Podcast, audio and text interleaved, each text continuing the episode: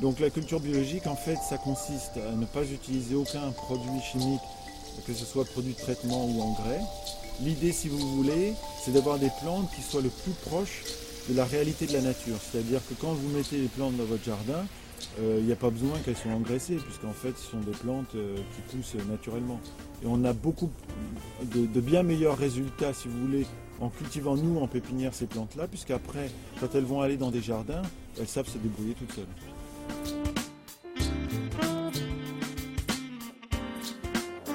Alors dans le jardin, euh, on a souvent des problèmes de parasites, euh, de maladies, et ça va être dû en particulier assez souvent au fait que d'une part les plantes en pépinière ont été trop cultivées dans des processus artificiels ou trop protégées. Vous voyez par exemple cultiver en tunnel euh, avec des engrais en permanence.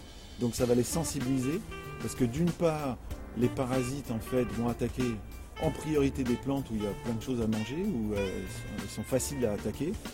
Et puis on va lutter contre ça souvent dans le jardin, donc en utilisant pas de produits de traitement, pas de produits chimiques, pas d'engrais euh, chimiques, que des engrais naturels et en petite quantité, mais surtout en ayant une très grande diversité, et notamment en ayant une partie de plantes sauvages et de fleurs sauvages, parce qu'elles abritent les auxiliaires, c'est-à-dire des insectes qui attaquent d'autres insectes.